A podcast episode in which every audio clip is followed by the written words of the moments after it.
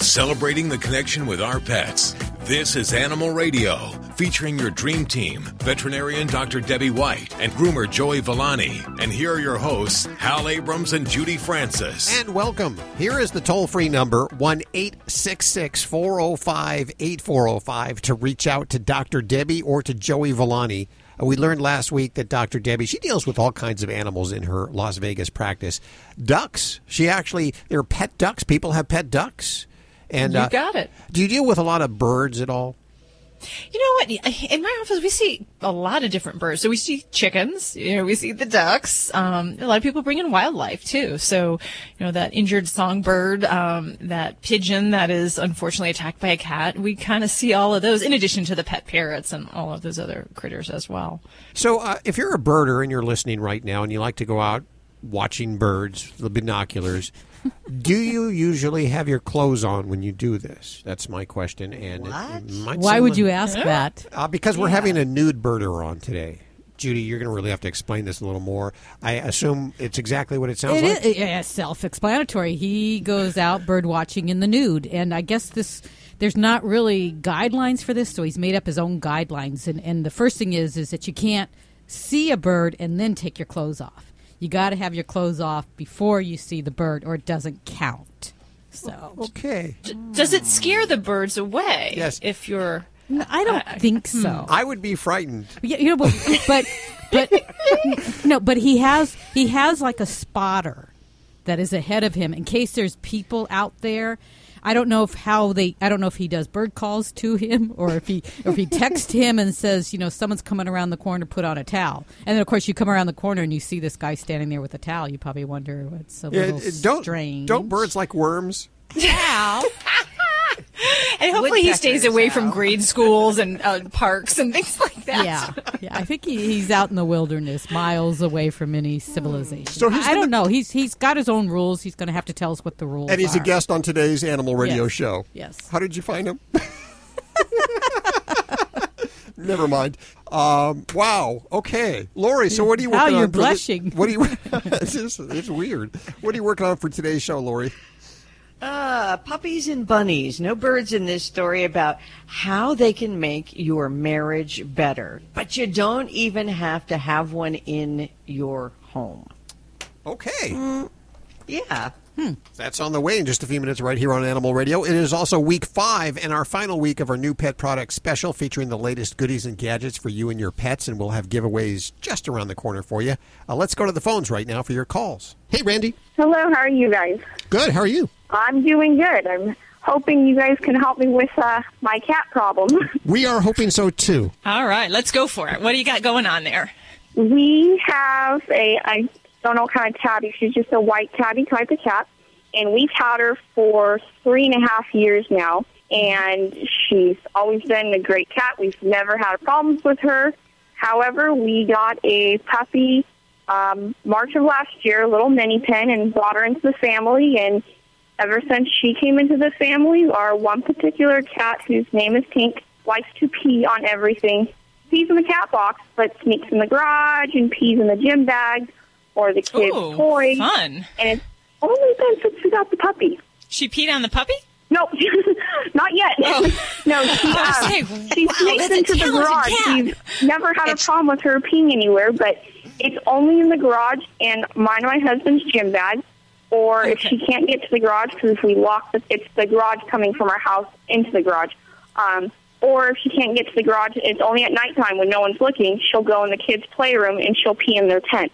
You have a dog, and do you have other cats as well? We do. We have two cats and we have three dogs, and only the mini pin's the inside dog he's inside all the time. And Okay. it's only started since we got the mini pin. Okay. How many litter boxes do you have there in that house? We have two litter boxes, and they only seem to use the one, but we always keep two. Okay. Um, and as far as this kitty cat, anything else going on? Are we having any other kinds of aggression issues with the other kitties? Um, sometimes um, I can hear at night. Sometimes him growling or her growling at our other cat. Um, but for the most part, I mean, no other aggression, um, nothing else. I mean, that was just the only thing. And it had, you know, if we, like I said, if we locked the door to prevent it at night, if we remember to, lock the door to prevent him or her from going into the garage when we go to bed, she won't pee on anything. It just it just happens if we forget to lock the door and she happens to get out there and she'll pee. And it's only in that gear bag. No matter where we move it in the garage, she'll find it. Okay. So the the big causes for cats to urinate inappropriately are medical causes and behavioral causes. So my first crusade is always to make sure we're not missing anything medical. So I would, if you have not taken this kitty to a vet, have her checked out, get a urine sample, make sure all is well in her urinary world. Um, we can have crossover of behavioral with medical causes. So we really need to make sure we're not missing that aspect of things. But from there, there is a lot that we need to address for this kitty. And when we introduce a dog into a cat household or vice versa, you know, we always hope that they're going to get along. But that old phrase, they get along like cats and dogs, sometimes has some serious truth. And there are very big differences. It's kind of like, you know, some women can get along really well with other females and others it's just like oil and water. So, um, my, former college roommate. Uh, okay, won't go there. Um, so let's just say that we need to work on making this kitty's environment more favorable for her. Now, dogs, things that cats don't like about dogs, they move fast, they make a lot of noise, and they disrupt a cat's peaceful world. So for cats that are having trouble in this situation, I recommend giving a lot of vertical escape to get away and to be superior to those dogs. Because cats, let's face it, they need to look down on dogs to say, he, me, a little dog. So we want to give those vertical escapes. Those are cat trees, um, perches for windows, ways that we can find a peaceful zone. Um, the other things we need to do is work on this litter box situation because we usually want one more litter pan than we do the number of cats in a household. And that number can increase even if you have other things like two floor houses. Um, if you have cats or dogs that go in or outside, we want to have them at different access points of the home. So a cat might avoid going to the normal litter pan if they have to go through a doorway or an area where say there's noisy children or a dog that might come chasing after them or annoy them. So we want to make sure that we have alternate litter box sites and make those so that they're in a quiet zone where they're away from the path of other animals and people. And preferably, I hate the lids. Take the lids off the gosh darn litter boxes. Cats do not dig those. Um, those are some of those basic things that we'll want to do. Now, for your dog, what we should do to kind of give your kitty cat a chance um, is to put a bell or some kind of uh, ringing uh, utensil on that doggy's collar. Give her a little heads up when that dog is coming around and give her the opportunity to seek out other avenues to get around the house or to get to the toilet if she needs to do that. Um, And there are some other things we can do pheromones to kind of help relax the kitties and do a natural calming. Um, but for me, I think it's all about really thinking about what cats like and don't like about dogs in their life and to recognize that they have special needs. It doesn't matter that the other cats get along with that dog.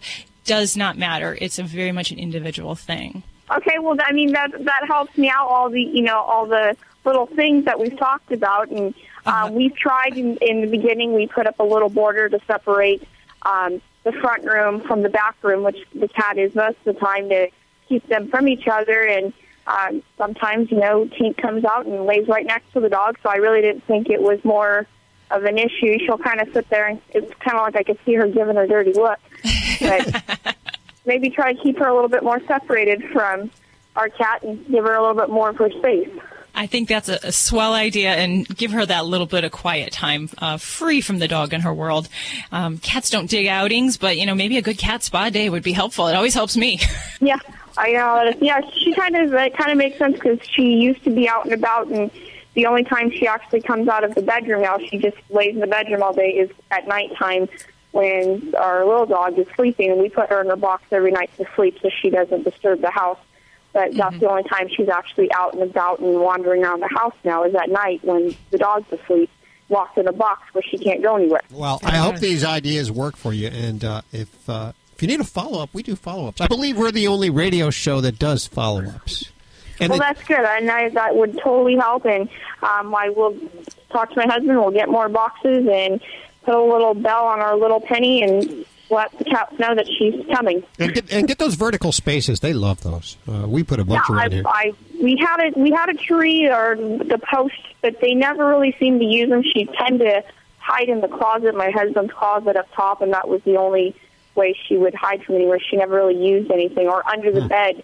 um, which was really weird. We have lots of perches that she doesn't climb on. She hides under the bed or um, in my husband's closet. Well, we wish you the best of luck with that. Let us know how it goes, okay?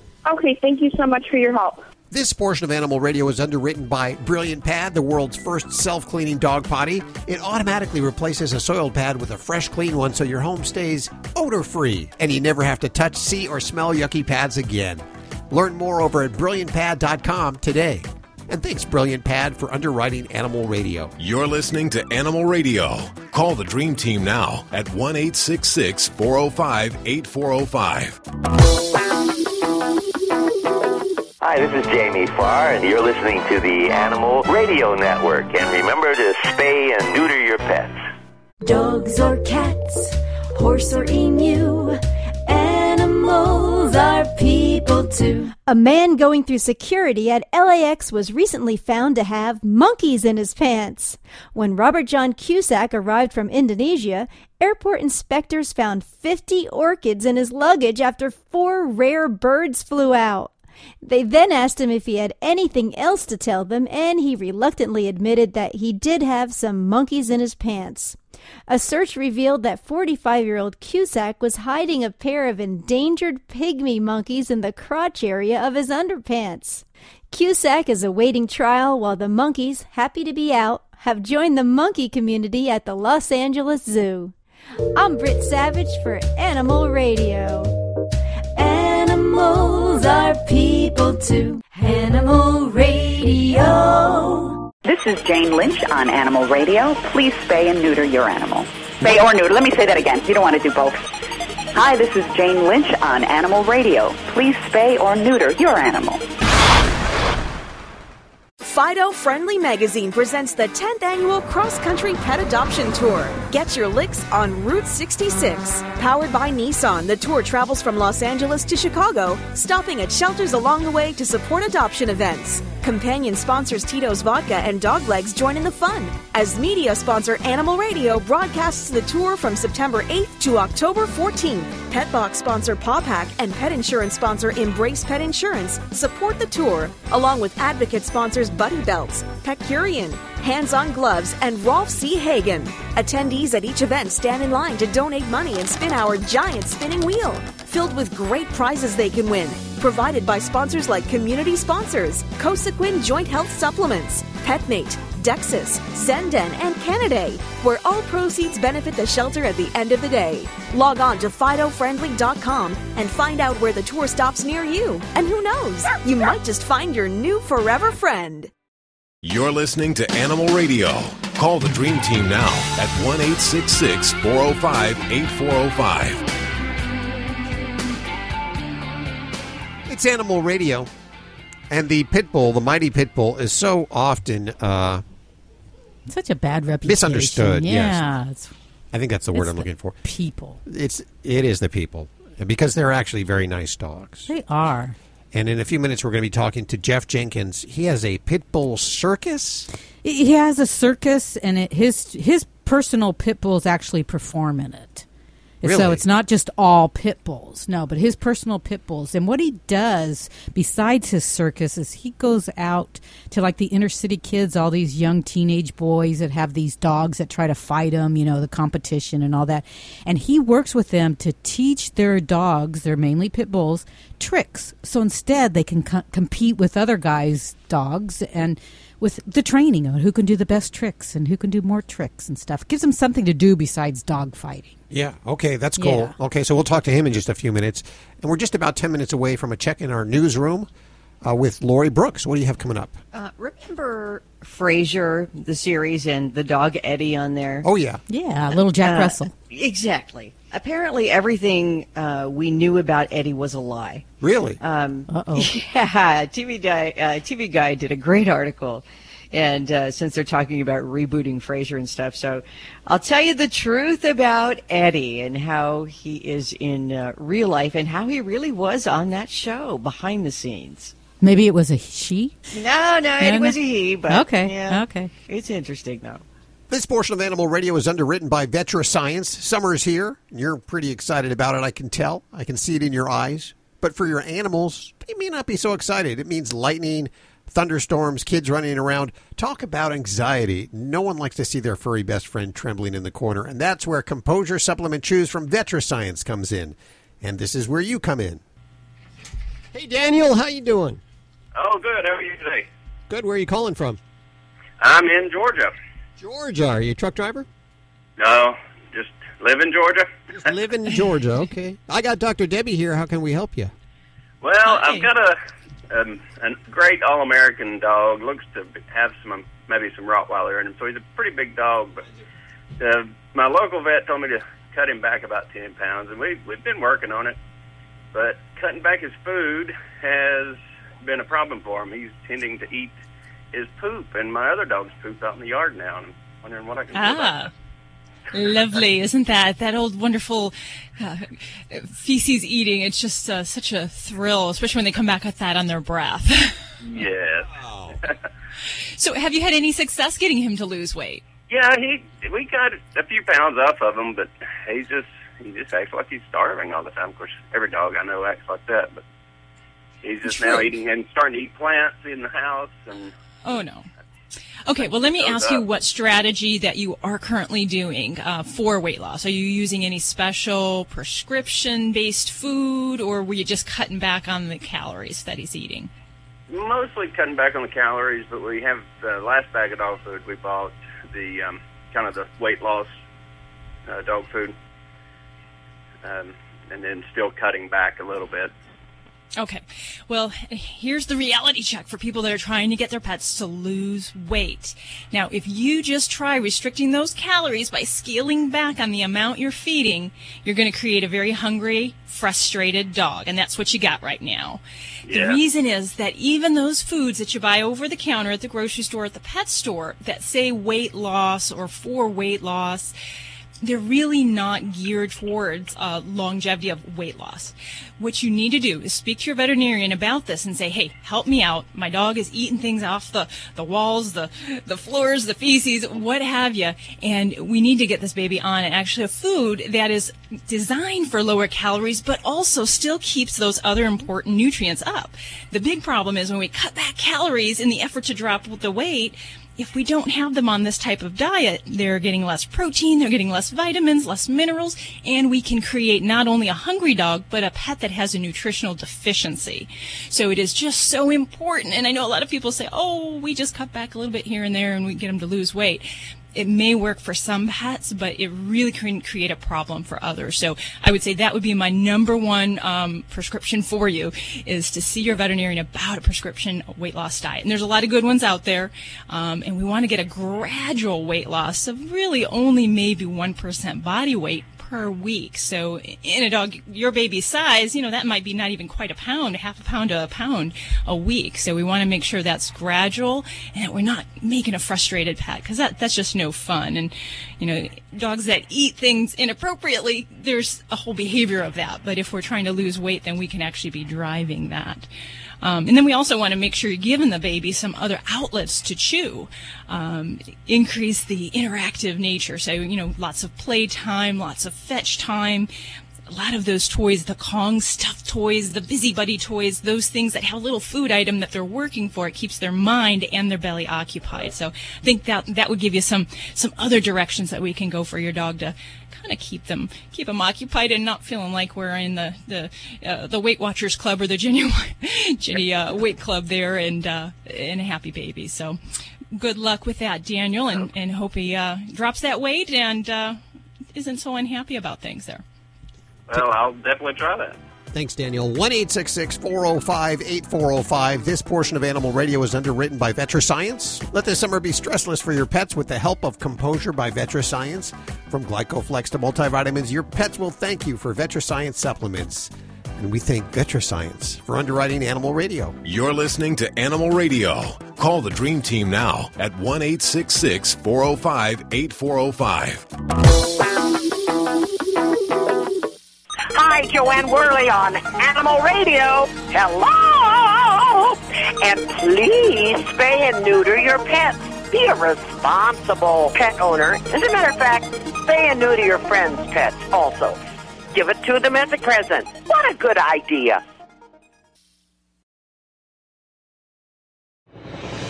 If Ernest Hemingway was alive today, would he say this to you? Shakespeare, Mark Twain, Edgar Allan Poe, all great writers. And after reading your book, I simply must add you to the list. Wait, you don't have a book yet. So make a free call to Page Publishing. Their expert staff can help you turn your book idea into a real book, a masterpiece that could someday make the bestseller list in hard copy and digitally all across the world. Page Publishing can help you completely take your idea for a book, write it, and publish it. So if you want to join the ranks of some of the most famous authors in the world, call now for a free information kit. Turn your book idea into publishing gold. Make a free call right now to Page Publishing. 888 785 0618. 888 785 0618. 888 785 0618. That's 888 785 0618. This is an Animal Radio News Update. I'm Lori Brooks. Hey, what kind of uh, relationship do you have? Do you think it's a successful marriage? Because um, there are different things that can make your marriage successful. If it's not, or your relationship, you don't have to be married. But if you're thinking the keys are love, communication, trust, and you know having things in common and all that kind of stuff, you're right. But there's a new study from the University of Florida that says it could also take cute, cuddly puppies and bunnies to make you happier.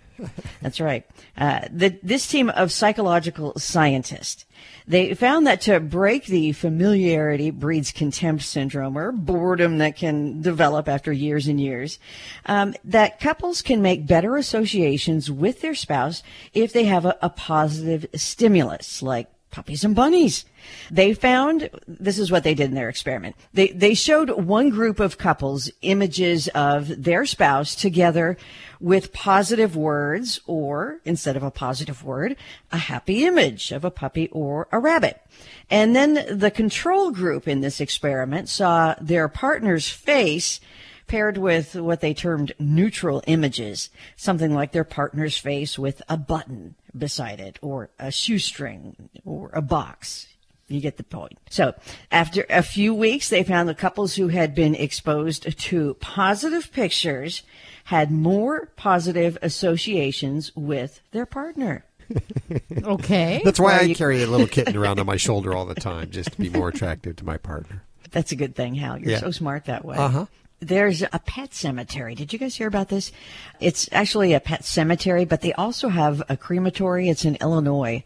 And they are accused of deceiving clients uh-huh. by giving them ashes that were not really from their deceased pets. It's so tragic. But police found three deceased animals at this location inside of an old freezer. And luckily, if there was anything good that happened here, one of the animals that was deceased had been microchipped. So they contacted the owner of that microchipped animal who was deceased and they said, um, Hey, you know, that can't be our cat because we received our cat's ashes years ago.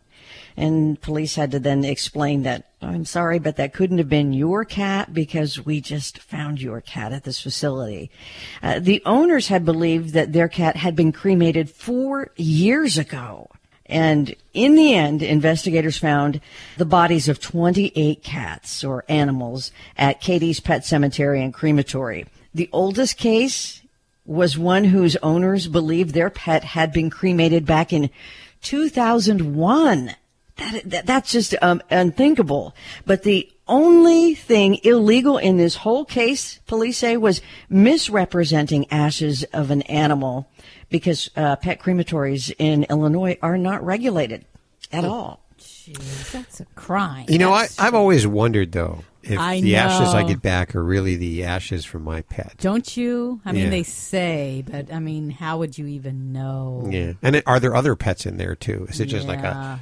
Yeah. So yeah, that's that's kind of freaky to hear that story.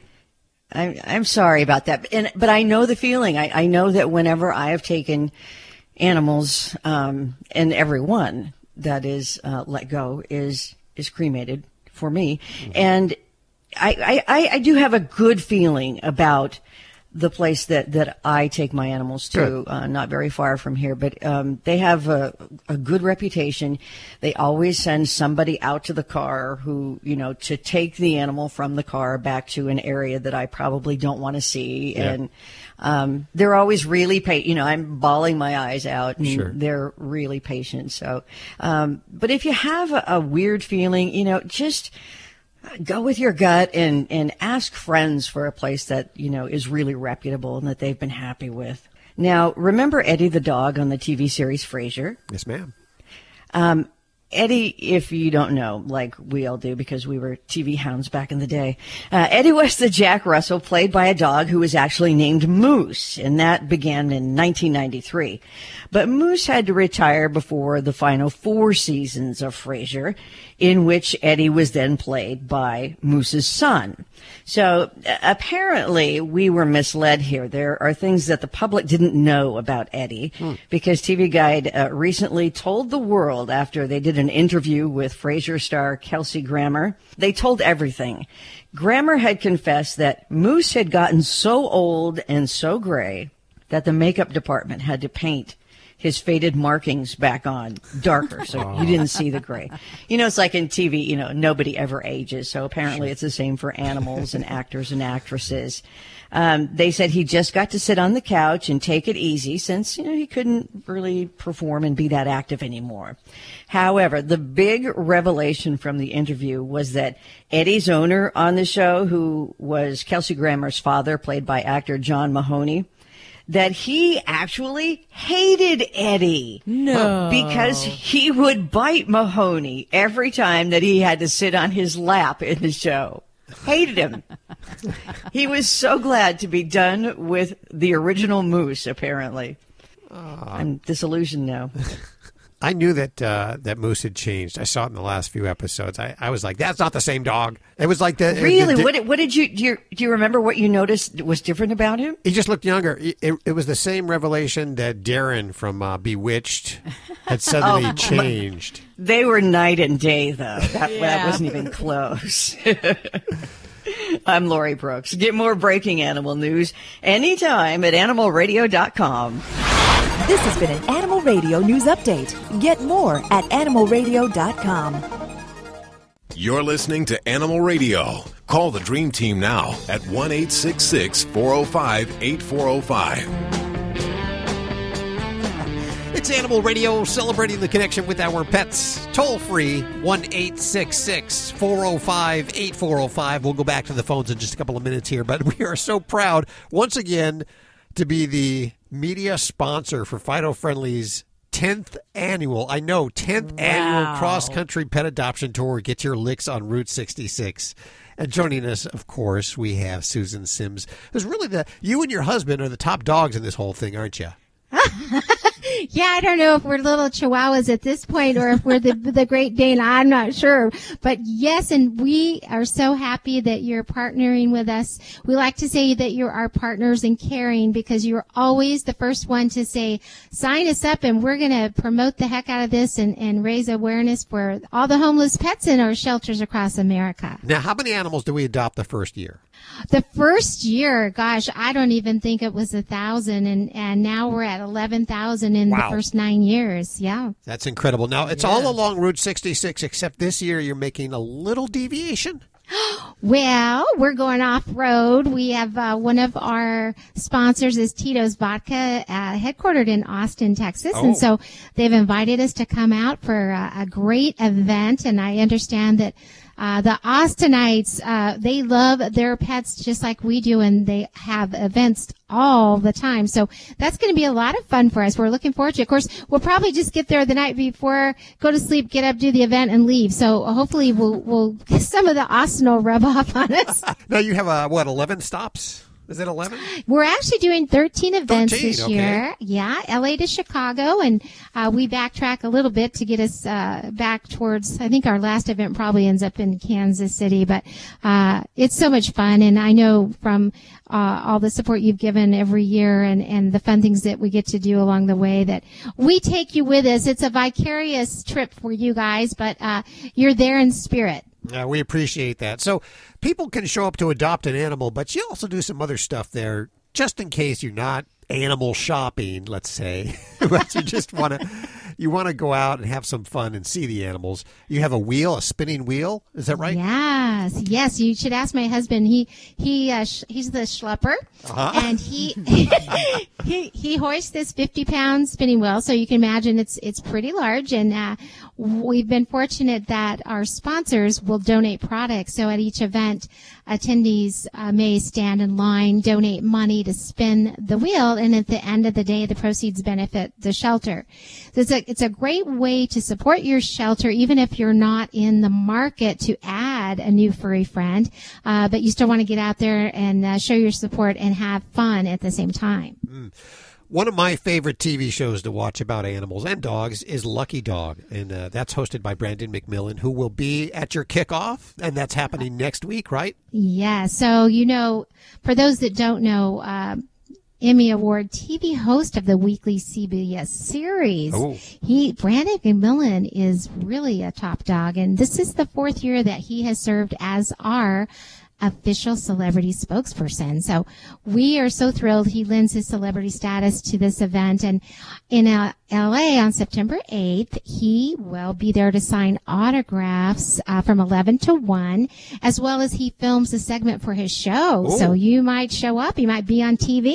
Oh, how cool is that? That's at the L.A. Animal Shelter, right? What? What? Where is that located exactly? That's in Van Nuys. So I think it's the true title is East Valley Animal Shelter, but you can go to fidofriendly.com and, and click on the Route 66 badge, and that'll take you to our landing page. That actually will tell you every event, the date and time. So if you're in the area uh, for one of these fun events, I sure hope everyone comes over and says hi. Mm, it sounds so good. FidoFriendly.com is the website. Hit the badge that says "Get your licks on Route 66." I just love that name. It's so cool. Thank you very much. I love it too.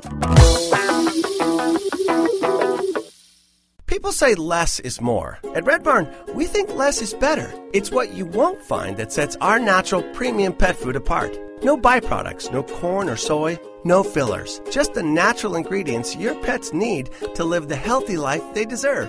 Look at the label. We want you to. Red Barn Naturals Pet Food. Simply the best. Find it in your local pet specialty store. Try our grain free rolled food. It's protein packed with less risk of food sensitivity. You're listening to Animal Radio. Call the Dream Team now at 1 866 405 8405. It's Animal Radio, celebrating the connection with our pets. We do that at our toll free number, 1 866 405 8405, and we'd love to hear from you. Uh, Dr. Debbie answering your vet medical questions, Joey, your grooming questions, Ladybug, the studio stunt dog, talking to other dogs as she does. It's a, it's a service we provide here at Animal Radio, uh, just in case. Well, your dog wants to talk to somebody, right? See, I can't Sure. believe everybody's looking at me so seriously. This healthy and really yummy serving of Animal Radio is brought to you by the grain free Red Barn Naturals canned food for dogs and cats, always made in the USA with natural, functional ingredients to support your pet's optimal health. You can learn more over at redbarninc.com. And thanks, Red Barn, for underwriting Animal Radio. We have on the phone with us Jeff Jenkins. He is the ringleader of the Midnight Circus. Hi, Jeff. How are you doing? I am good. What's the Midnight Circus? Uh, Midnight Circus is an intimate, contemporary, one-ring tented circus that takes place in Chicago every year, and it brings together acrobats and two wonderful rescued pit bulls. Pit bulls. Pit bulls. Yes, indeed. And they actually perform? They do. They they are the stars of the show. Quite I frankly. bet. No one wants to follow them. What kind of things do they do? You name it, they do it. They're pretty gosh darn talented. Uh, they jump rope, they do backflips, they do all kinds of co- comedy bits where they run in and out of the doghouse, opening and closing the door, jump through hoops, take my hat at all times, and generally steal the show. Mm. Well, you probably already know that uh, pit bulls are misunderstood animals, and when most people see pit bulls, they freak out. What happens in your circus?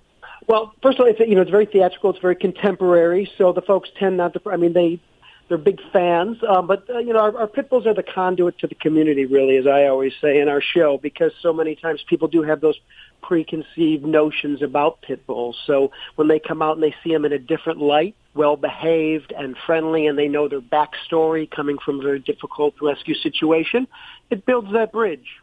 Now I understand that you take the funds from the uh, the shows, the circus, and you donate it to the park system, and that you've raised close to a million bucks. We have. The whole idea started with us uh, over 11 years ago. We took our existing Midnight Circus company and decided we want to transform it to a much more community oriented. So we partnered with Chicago Park District, Night Out in the Parks in the city of Chicago, work hand in hand with the communities, and each community benefits from the show. We've raised nearly a million dollars. And what do they do with this money? Uh, each park, uh, they do um, playground renovation and they do different programming at their park. From what I hear, and I'm just now reading this, you're helping kids train their dogs to do fun things so that they won't train them to fight. Yeah, I uh, ran actually a program for many years with the Humane Society of the United States, the End Dogfighting Campaign, where I worked on the South and West Side Chicago's, primarily uh, working with young men who were at risk or involved in dogfighting. The idea was to engage them in a positive way. And like you mentioned earlier, so many folks have just never seen, you know, pit bull, generic term, you know, bully breed in a positive light in a lot of these communities. Uh, so through the circus and through the other work I do, we're able to shine that light on, on how great these dogs can be and then get folks involved in positive relationships with their dogs. So how can somebody see the circus? Well, you can check out midnightcircus.net. We got all the times and dates. And then you can come out to a park across Chicago. We do eight parks over the course of eight weekends from the very south of Chicago all the way north and many stops in between. Are the dogs in your show, are they, I guess they're your dogs? They are. They are my beloved family. They're staring at me from the couch right now. What are their names? Uh, Junebug and Rosie Ray. Junebug. I, I have a ladybug, and I said if I ever got a second dog, it was going to be named Junebug. Would you recommend a, a, pit bull if someone's adopting a dog? What kind of person would that uh, be that would adopt or need to adopt? You know, like some dogs are low maintenance or don't have High a lot of activity. Yeah. Some have high activity and energy. Well, I always tell people that, you know, if you want to adopt a pit bull, you want to make sure not everyone on your block necessarily wanted to adopt a pit bull. So keep that in mind. You want to be a good neighbor. You want to be a good spokesperson for the breed. So I say if you're active, if you're engaged person, if you're an active dog owner and this is not a novice dog, then I said this, this can be the dog for you. But you got to put in the time because they are very active dogs, a lot of drive. Do you really need to be a leader with this type of dog? Absolutely, and that's certainly what I found. And so many of the dogs that are in the shelters, the bully breeds, they've been through the ringer. So you're going to adopt a dog that might ta require a little bit more work up front than just your standard Labrador or Golden Retriever. And you got to be willing to put in that time, be patient and firm and positive. Well, Jeff, I salute you. Thank you so much for spending time with us today. Oh, thank you, and thank you guys for what you do. Big fan. Check out his website, midnightcircus.net. We'll put links to everything you've heard on today's show over at animalradio.pet. I like to see that guy totally dedicated to the breed and help changing everybody's opinion of it. I, I love when when men do that kind of stuff because it's you know what makes a guy so animal friendly. Not that guys aren't because we all know how, but but just you know kind of turns me on. He just has a soft spot for the misunderstood, the underdog. How, why do you think that? There's lots of guys that have soft spots for animals. Yeah, but the typical image is a guy that wants to be macho and gets a dog to be tough and makes him look big and bad. And he's got the big truck. That's the image. You don't think of a guy. It's hard to picture a guy with a kitten. I think we did a couple stories last week where they have done surveys and everything, and that most pet owners are women, or they're the ones who, you know, buy all the food and everything else for. Is that for the really pets true? And the family. I, I understand they might buy the food, but I, I missed that study. You'll have to bring that study back to me because, as far as I have always believed, and now, guys, you got to speak up. Call me 1 405 8405. I mean, I think we're misrepresented there. I think we love our animals, lots of them. Well, it, we're not saying you don't love them. We're just saying that, that women are more nurturing. Exactly. Um, and like to have. But, but I do have to say, I think you're right, Hal, and that is changing with millennials. See, look at the phones. They're ringing white hot right now. You're listening to Animal Radio. Find us at animalradio.com.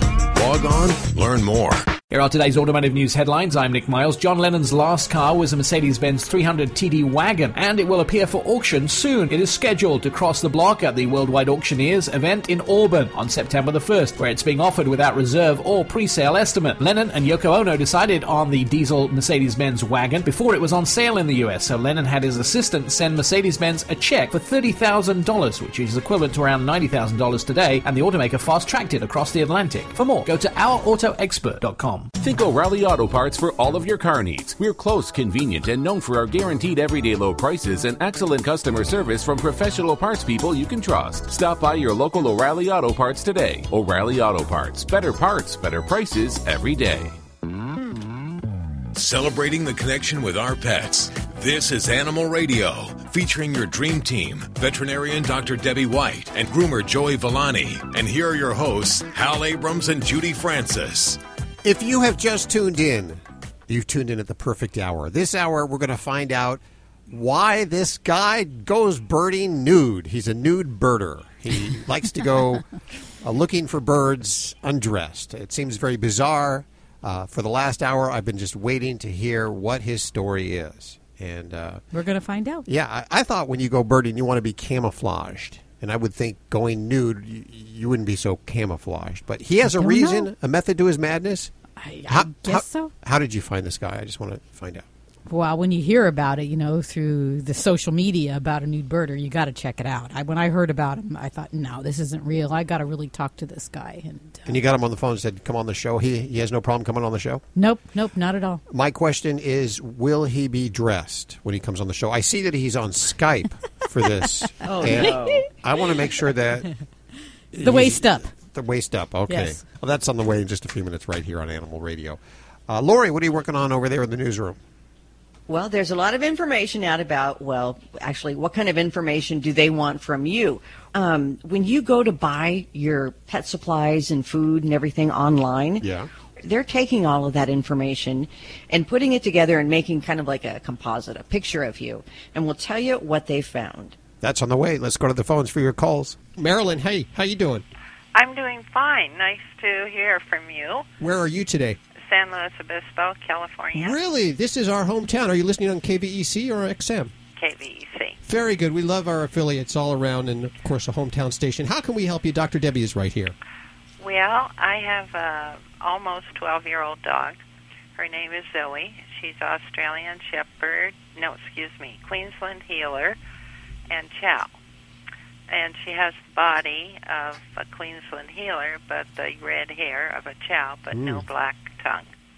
Very interesting sounding. Mhm. She must be a furry gal then. Well, she's been losing hair. I've been trying to give her flaxseed oil. It helped before. I don't know why. Uh, she goes through periods of hair loss. But that wasn't the reason I was calling you. Okay. Um, but that's that's another thing. Um, Zoe likes variety in her dog food. I always get her good food. Right now, she's dr- uh, eating pedigree dog food, but occasionally, and she'll do this maybe several days in a row, um, then maybe not do it for two or three weeks, but she'll take the rug that she lays on and covers the dog food bowl with the food in it. Okay. So And and this is the food that she's been eating. So i- is, Yeah. it something that you're switching the diet and she's covering up a, a recent change in the food? No, uh, because she'll, I, you know, give her different varieties, but she'll be eating it, and then all of a sudden she'll decide to cover it, and she'll scoot her blanket over it and cover it, push it under a table. But she definitely covers it, and so I tell her no because sometimes she knocks over the water bowl in the Yeah. meantime. So um, I have no idea why she does that, and Mhm. she's very smart. You know, she's never um, given other problems, Well, and I'm not really sure that this is a problem per se. I, I think what Zoe's doing in this situation is very likely uh, just a natural instinct. Um, you know, dogs and cats, you know, they in the wild, they want to actually make sure they get their own food and they want to either save it for later or they're going to keep it away from any predators or competition that might be coming around. So burying their food or at least hiding it isn't an unnatural behavior. So um, she may very well just be just displaying that kind of instinct. So uh, call it a personality quirk or what have you. But um, now, if she wasn't eating that food, then I often see dogs and cats both that will try to cover up um, a food if they don't particularly like the smell of it.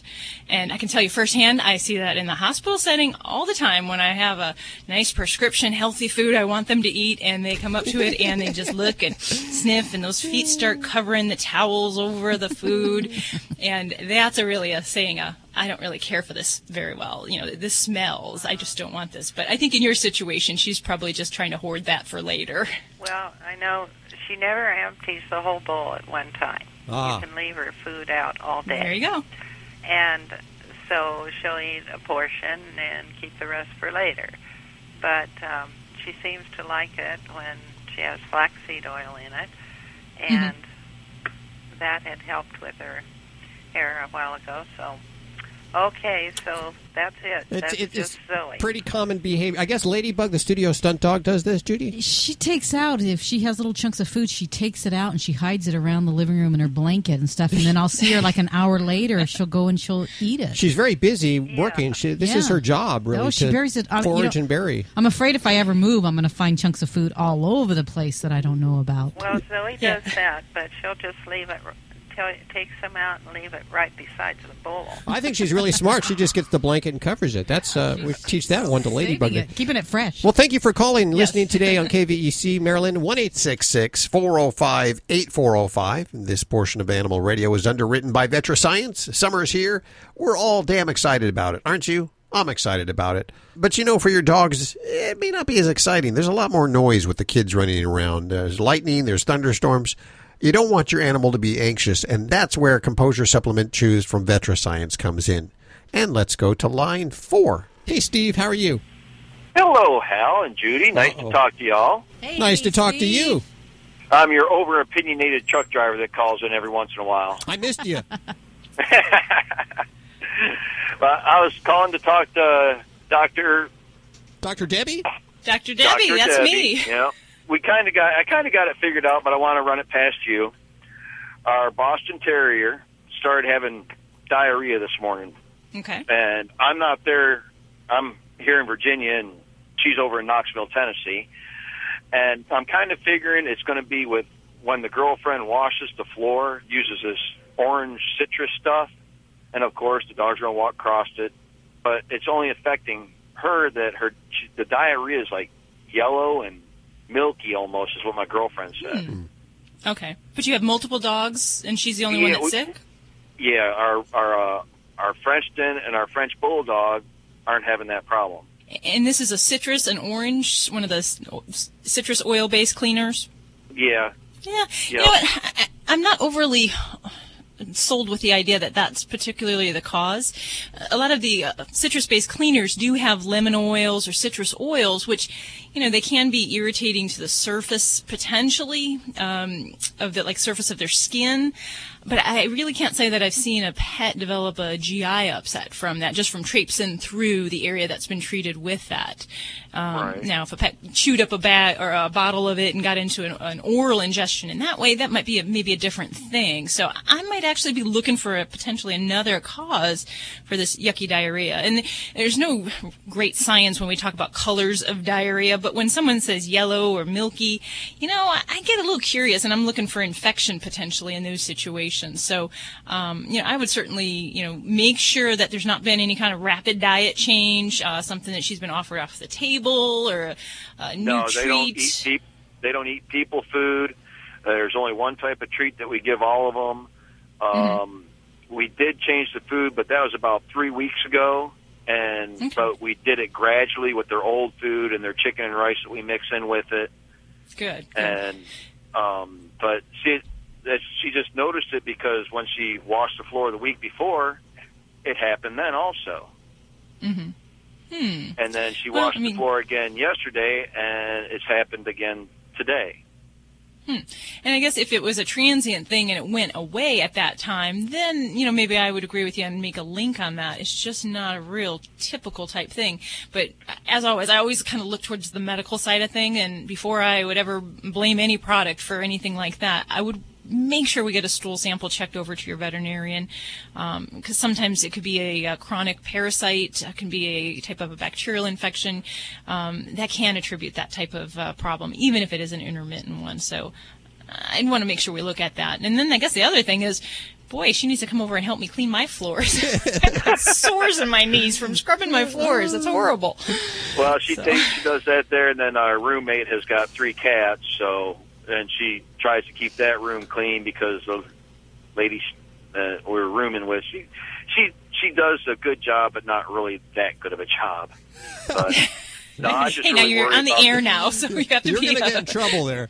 Well, politically they, they don't they don't listen to they don't listen to the XM in the house, so I don't have to worry about it. Ah, okay, okay. Well, Steve, we appreciate your call today. no, I I appreciate y'all calling me back. You've been a little bit of a on. stranger, you know. No, I know it's just You haven't had there many for a while. I opinions. didn't have XM and all that, but Oh, I like calling in and talking to y'all. okay. Well, we, we hope to do it again. 1 405 8405 to reach out to Dr. Debbie. This portion of Animal Radio underwritten by VetriScience. Let this summer be stressless for your pets with the help of Composure from VetriScience. From Glycoflex to multivitamins, your pets will thank you for VetriScience supplements. And we thank VetriScience for underwriting Animal Radio. You're listening to Animal Radio. Call the Dream Team now at 1 405 8405.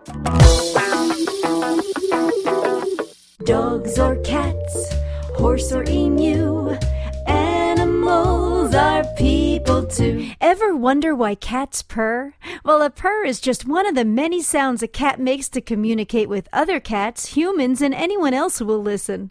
Sometimes purring is heard in a severely ill or anxious cat, but typically a purr is a sign of cat contentment. Kittens first begin purring as they nurse, and domesticated cats continue to purr when pet. Each cat has its own distinct purr, but just how they make that sound is pretty mysterious. One study says it's air passing through the diaphragm in spasms. Another says it's all in the voice box. But everybody agrees cats love to purr, and we love it when they do. I'm Britt Savage for Animal Radio. Animals are people too. Animal Radio. Radio. Fido Friendly Magazine presents the 10th annual Cross Country Pet Adoption Tour. Get your licks on Route 66. Powered by Nissan, the tour travels from Los Angeles to Chicago, stopping at shelters along the way to support adoption events. Companion sponsors Tito's Vodka and Doglegs join in the fun. As media sponsor Animal Radio broadcasts the tour from September 8th to October 14th. Pet Box sponsor Paw Pack and pet insurance sponsor Embrace Pet Insurance support the tour, along with advocate sponsors Buddy Belts, Petcurean, Hands on Gloves, and Rolf C. Hagen. Attendees at each event stand in line to donate money and spin our giant spinning wheel, filled with great prizes they can win.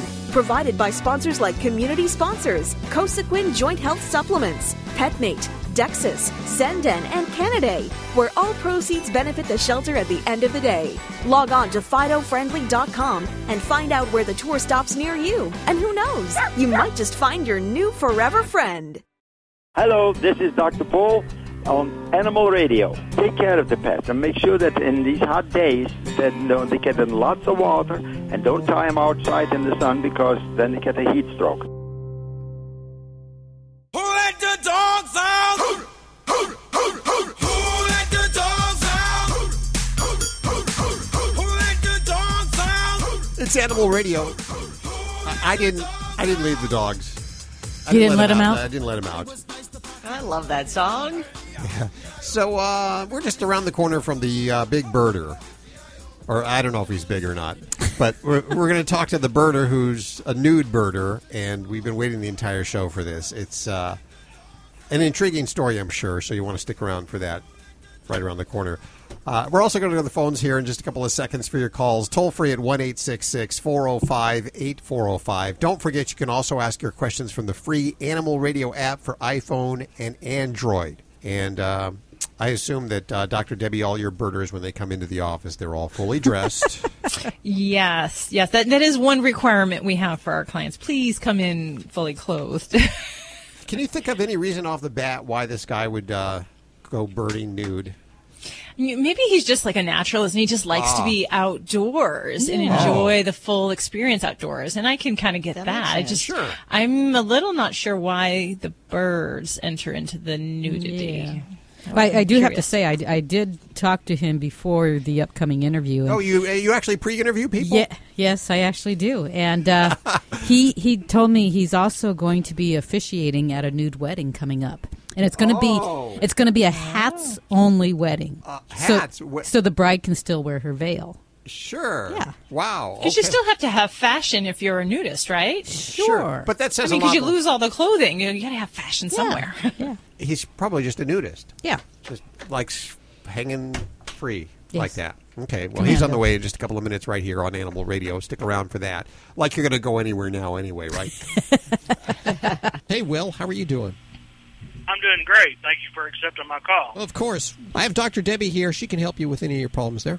Debbie, I've got a she's a half breed uh, golden retriever and fox terrier, and uh, she's almost a year old. And I've had her checked out for worms. She's up current on her shot, but it seems like every time after she eats, she throws up. She's not Mhm. digesting her food. Is it the food that's wrong, or what can you tell me? Okay. I'm sorry, how old was she again? I didn't catch that. Okay, she's almost a year old.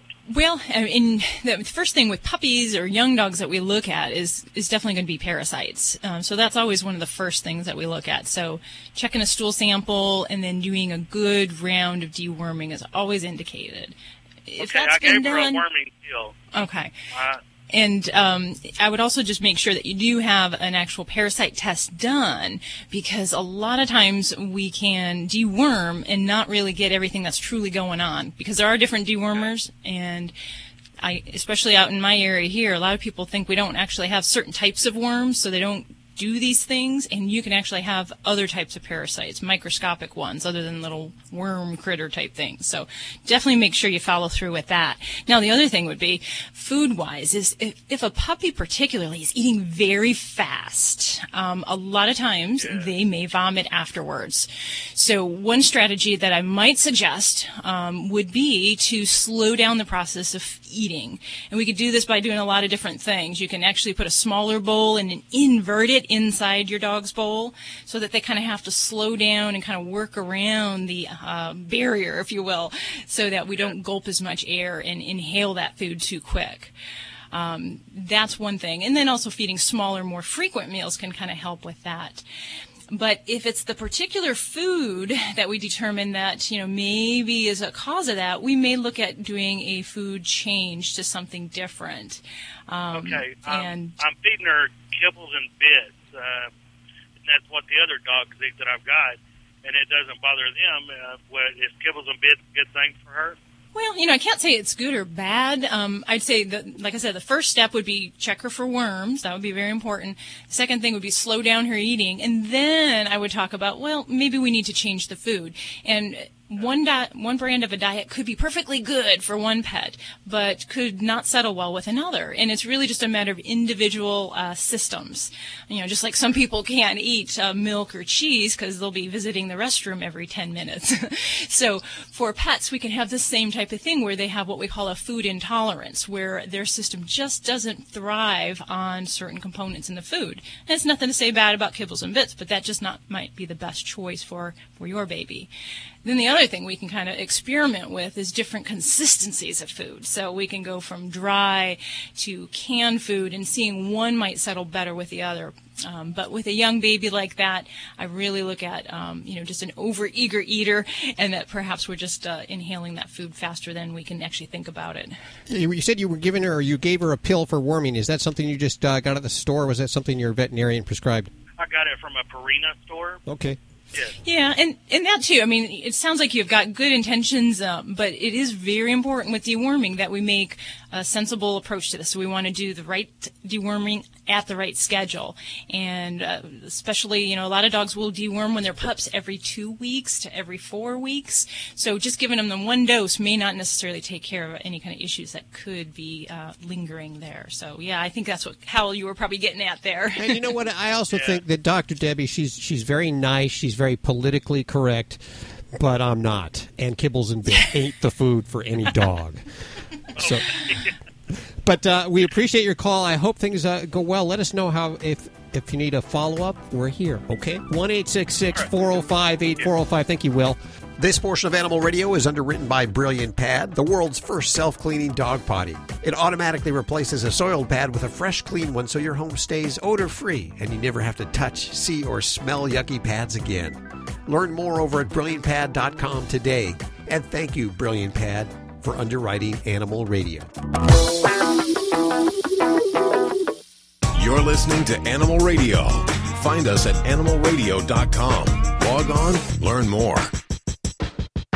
Were you scammed into signing a timeshare contract? And did you miss the part that said you have to pay for your great idea? Not only for the rest of your life, but when you're not here anymore, you get to pass this turkey onto your family for them to pay for the rest of their lives. Thanks, Dad. Don't burden your family down the road and don't be stuck with expensive timeshare payments forever. Get out of your bad idea timeshare contract guaranteed or pay nothing. Call Resort Release today and learn for free how their timeshare exit team can help you legally exit your timeshare contract. They've helped thousands of people and they're A plus rated with a BBB. So if you feel scammed, get mad and get out of your expensive timeshare contract right now, guaranteed. Call NOW. 800 485 2167. 800 485 2167. 800 485 2167. That's 800 485 2167. This is an Animal Radio News Update brought to you by Fear Free. Fear Free takes the pet out of petrified and puts the treat into treatment. To learn more and find a certified fear free veterinary professional near you, visit fearfreepets.com. I'm Lori Brooks. With the pet industry growing so explosively fast these days, any information that can be gained from your purchases for your pets is going to be extrapolated every which way possible for those companies which profit from your spending habits. Search data pulled by Hitwise from major pet supply websites in, I think they did it in the month of June, shows the majority of both cat and dog owners and Hal, I'm doing this story because, you know, we talked to Jeff Jenkins last hour and you wanted proof. Yes. So Hitwise gave it to us. They found out that at least those doing the buying for their pets, that most of them are women and that the women who own dogs make nearly twice as much as those who own cats. So the majority of the pet owners they have found are women. Ah. What, ladies? Judy, I saw you run over to the microphone to laugh, and I'm so glad you did because we were right. Yes, proofs Now, in the pudding. in uh, the pets and animals industry, Hitwise says that Chewy.com and PetSmart pull in more than 10% of pet industry website visits. Those, you know, websites that are strictly all about pets and pet products. But they also analyze the data from a lot of us that are online pet supply shoppers, and they say that we start off on Chewy dot com and then head over to Amazon to, you know, compare prices, make sure we're getting the best deal, and that most of us end up buying on Amazon instead. I was a diehard Chewy fan, and I know you guys probably were too. But since they've been purchased by PetSmart, I think things are running a little differently. I, I've gotten several email notices saying that they're no longer carrying this brand or that brand. yeah, brand. it's really changed. He's sold out. Yeah, I go to and they, Amazon. they said they weren't going to change, and, and I think they have. Well, roadkill is just uh, not a good or a funny subject. But this incident is so bizarre, I had to tell you about it. Uh, you can only imagine or try to imagine the bizarre calls that authorities get, law enforcement, like one in California where the Highway Patrol recently had to respond to a report of a dead kangaroo on Interstate 580 near the Oakland Zoo. The CHP then later tweeted, reports of a kangaroo on I-580 were false. Said marsupial was actually an enormous raccoon. If Wow. you can believe that. That's a big Yeah. raccoon. Yeah. Yeah, the officer who removed the animal from the roadway said he had never in his lifetime seen a raccoon that big. So, um, we've talked a lot about how many exotic animals there are in sanctuaries now because of misinformed or uncaring humans who buy them as babies, not knowing the full story and what it's going to take. Uh, but the huge population of captive tigers has gained a pretty surprising new champion in Tinder after management at the dating app noticed, you know, hey, we've got a large number of profile pictures on our site that featured men posing with captive tigers, like they thought it was this macho thing. Uh huh. Yep. A little background here. Yep. There are only about 3,200 tigers that are left in the wild now. On the flip side of that, it's estimated that there are as many as 10,000 in captivity in the U.S. alone. And many of those are ending up in sanctuaries because they become dangerous. It's, it's hard to take care of them. So Tinder executives do not like all of the tiger exploitation that's going on. And they recently posted on their blog that quote, posing next to a king of the jungle does not make you one. They said it's time for the tiger selfies to go. And they urged users to remove those tiger selfies, saying that it would donate $10,000 to Project Cat, which hopes to double the number of tigers in the wild by the year 2022. Hmm. 2022. Men, take your picture with the kitten. The women love that more. I, you know, it's like these guys with these big trucks. They- The only thing that the people that look at it are other guys. You know, it's not a turn on for women. And big tires is not the turn on. You know, big tigers and tires. No, no, get the kitten I agree. Kitten. in a Honda, little Honda car, smart car, smart car. There, you go. smart car with a guy with a kitten. Oh my gosh, that would be heaven. Okay, time to go. Judy's out of control. Uh, I'm Lori Brooks. Get more breaking animal news anytime at animalradio.com. This has been an Animal Radio News Update brought to you by Fear Free. The veterinarian isn't typically thought of as your pet's favorite place to go. With Fear Free, that all changes. To learn more and find a certified Fear Free veterinary professional near you, visit fearfreepets.com. You're listening to Animal Radio. If you missed any part of today's show, visit us at animalradio.com or download the Animal Radio app for iPhone and Android.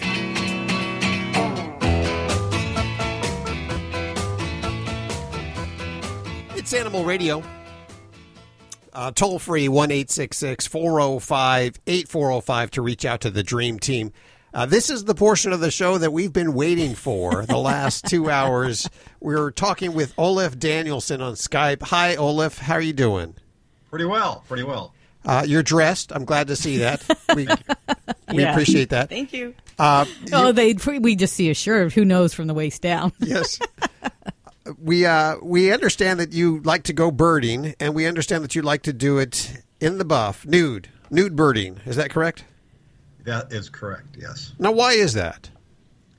Well, you know, I can get into the philosophical reasons, but the practicality of it all was sort of a an odd, uh, not really a bet, but a an encouragement from my publisher. One one day when I was sitting in her office, and she asked me uh, what I thought of this Big Year movie that was out about uh, five years ago, and I said, "Well, that's all fine and dandy, but could he see 749 species naked?" And then she sort of uh, wrote out a a, a, a uh, draft uh, contract for a book project and sort of slid my way. And I looked at her confused and says, "I want you to go do a uh, a book on this and and spend the next year seeing how many species of birds you can get while you're naked." Things people do for their publicist. yeah, yeah. I'm not quite sure I should have said yes to that, but it was fun and interesting, and I met a lot of interesting people and had some interesting adventures along the way, and that's what life is about. I bet, and we'll find out in just a couple of seconds about that. But I got to think, you know, for me, I wouldn't want to do. I just don't want to be in nature naked because, I, frankly, it birds love worms, right? And I, I'm just a little afraid. Didn't you have any concern about that at all? Well, not that particularly. There were some other more pressing concerns, uh, mostly bugs. Uh, cold came to mind. Sure. Uh, the uh, authorities, such as the police, of course, might be uh, a bit of an issue.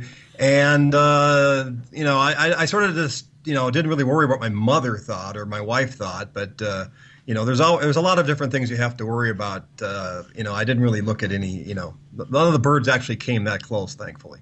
But what about you know? You said you didn't care about your mother, or, you know. But what about other people? Aren't there other people out and about? Well, a it's sort of uh, interesting of what uh, tolerance people have, especially West Coast. Now, I would say it's a different set of people in certain other parts of America, but they're a little more tolerant to finding you know the the odd chance encounter of a naked guy on a, on a trail in the national forest. But uh, you know, I sort of decided to, you know, when I first started this, I said, well, there's a lot of places in America that people go naked at, and I started with there, and then sort of, you know, to get a better birding total, I had to kind of get out of the uh, the uh, naturist clubs and sort of get to um, more interesting venues, which did involve some some risk for me uh, in getting in trouble. But uh, it, it, all worked out, I didn't get arrested despite a couple of uh, encounters that might have, and I didn't get eaten by anything. I did get chased by a bear on July 4th uh, in 2013.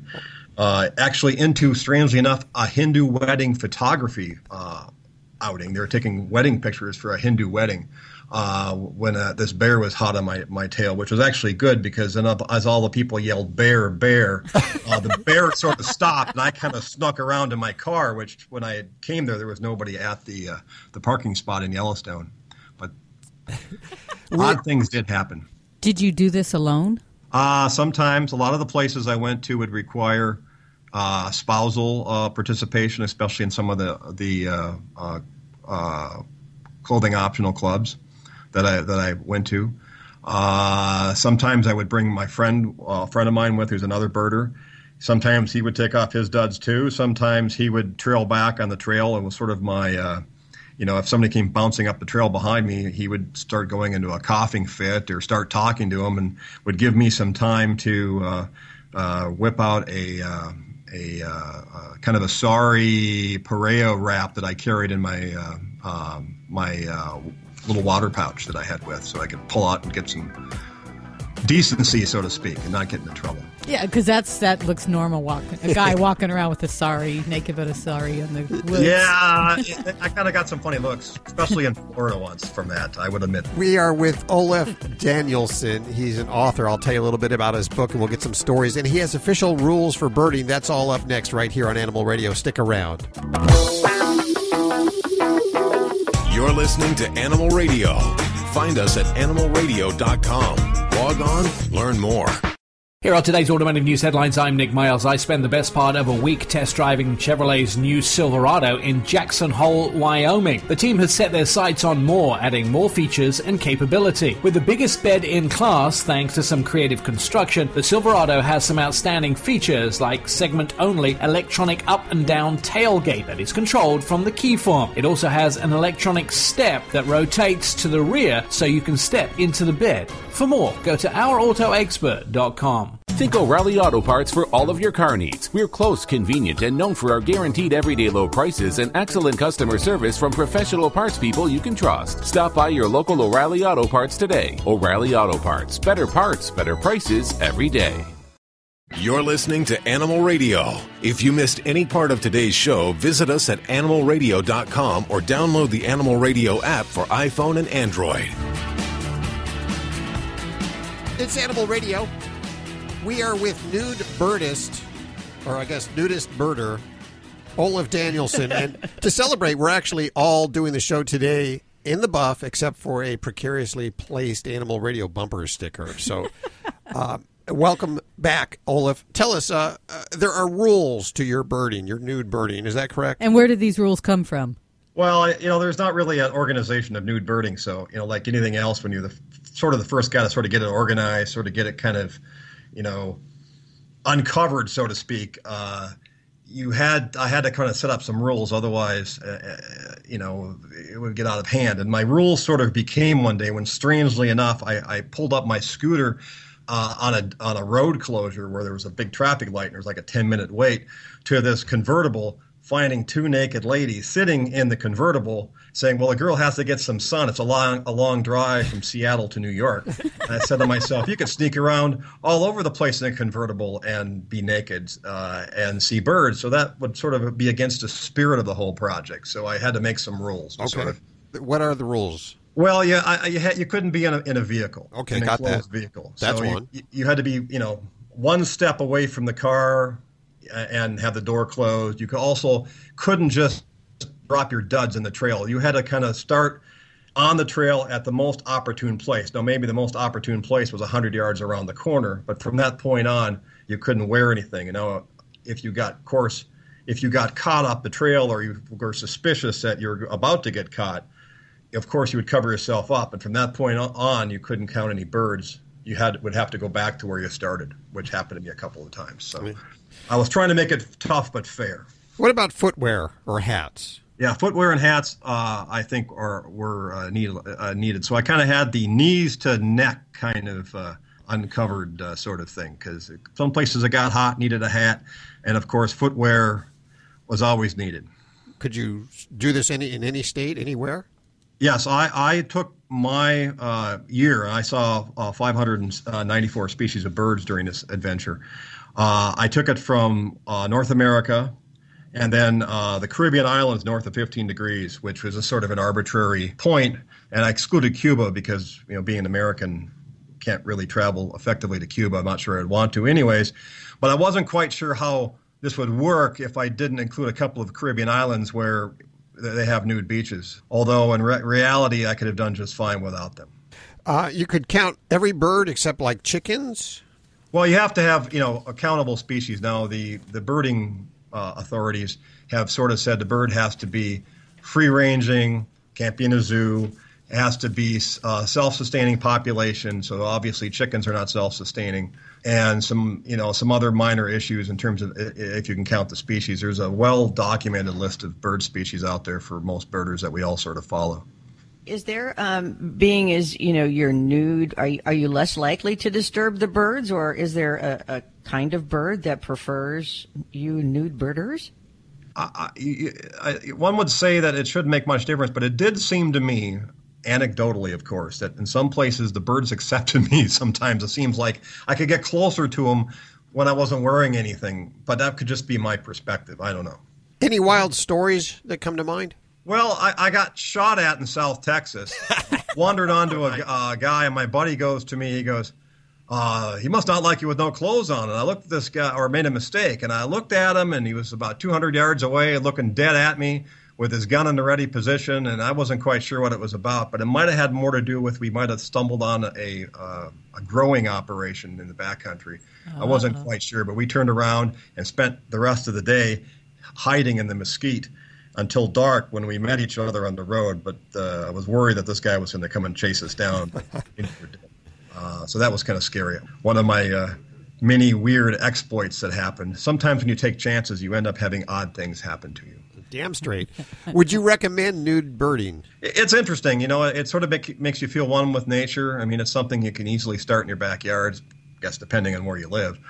Uh, I, I sort of have, have got a bit of a following uh, of some people who will email me uh, uh, their their bird lists that they had seen, you know, clothing optional, and it's kind of interesting that there's some people out there doing this now. But it's it's interesting. No, I, I'm not exactly, you know, a lot of the places I did go, bringing a binoculars or a camera was always suspicious. So I wouldn't necessarily recommend that. Just, Uh, you have a book, and before I say the title of the book, confirm that these are all birds in the title.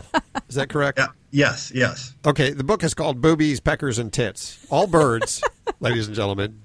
Get your mind out of the gutter there. What, what's the book about? It's about my. I spent a year, as I said, uh, uh, 19, uh, 19 uh, 2013, seeing how many species of birds I could see while I was naked.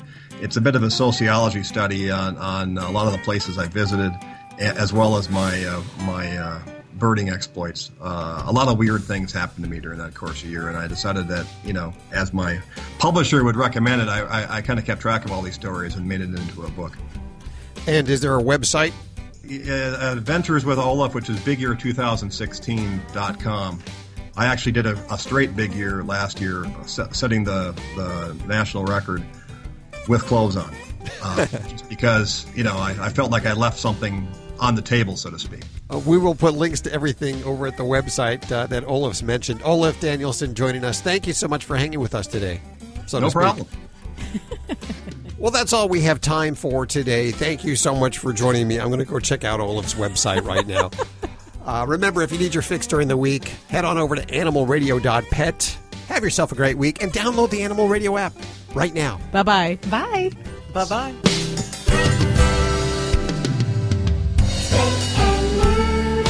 Always adopt. This is Animal Radio Network.